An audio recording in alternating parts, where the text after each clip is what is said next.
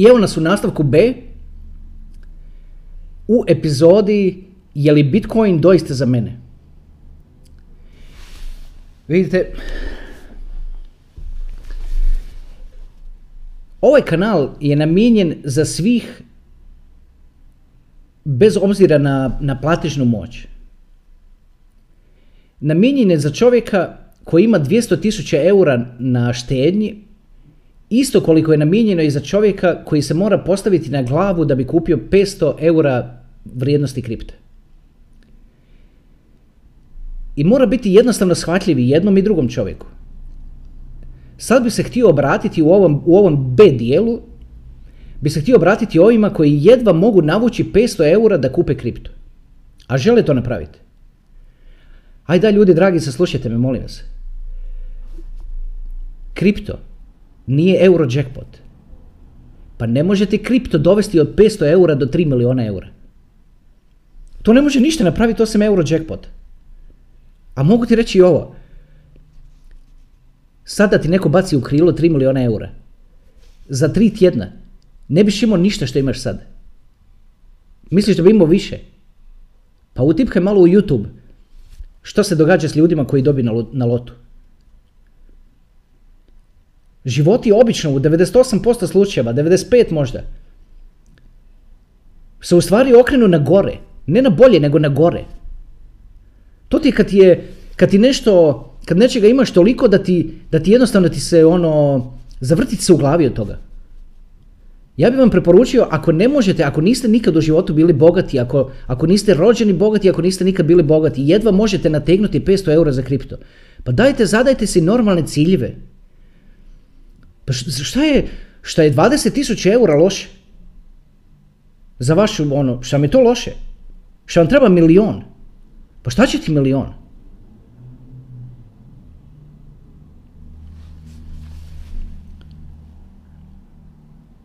Znači, problem ti je nategnut 500 eura.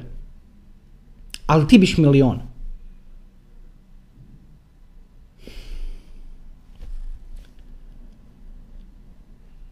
Ne govorim ovo bez veze, ovo govorim jer mi ljudi pišu. I svakome želim dati jednaku pažnju. I vidim eh, da, da ono, da mnogi nemaju razumna očekivanja, naročito ovi o, o, o kojima sad ovdje, o kojima pričam. Pa to nije, ne može biti ljudi, dragi, pa, pa ne može to biti euro jackpot u, u kojem svako dobija. To jednostavno, kako, kako će se, tako, život tako, ono, realnost tako ne funkcionira. Ne može svako dobijati i da svako dobije po 3 miliona na uloženih 500 eura.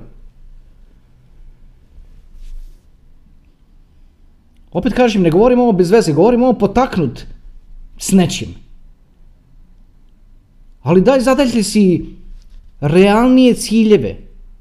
I onda kad dođu, bit će vam slađi. A nećete imati osjećaj da, da je to iskočilo iz nekakvog ruleta, nego ćete imati osjećaj da ste napravili dobru poslovnu odluku, a nemate, nemate tvrtku.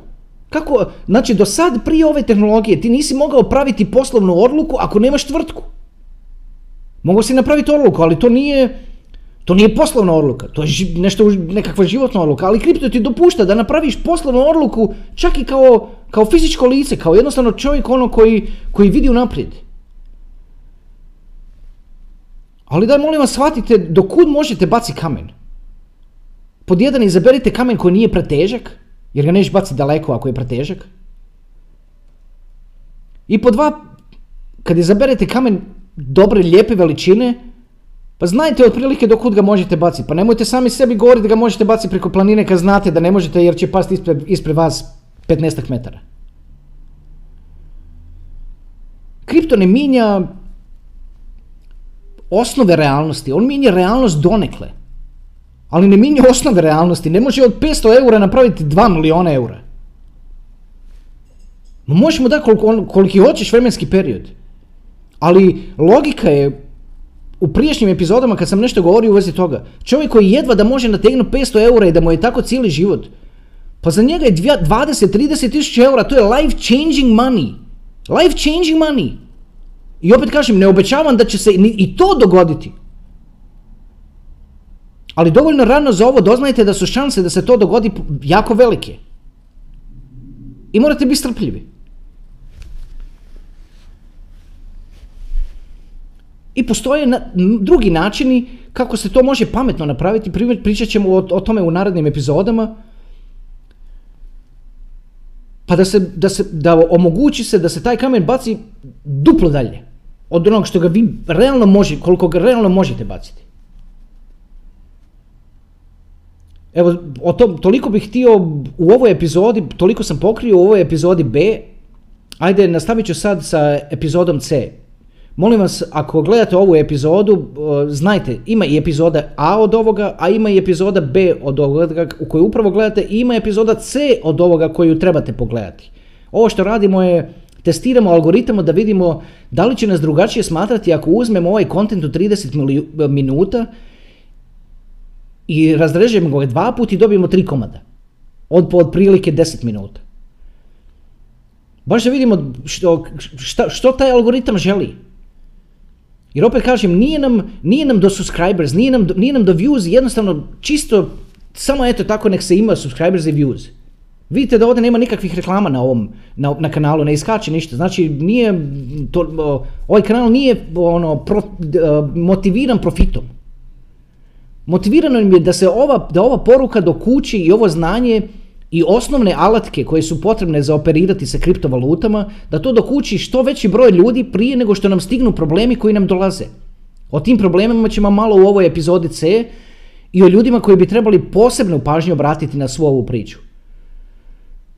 Evo toliko za epizodu B, kliknite molim vas i na epizodu C, pogledajte i nju.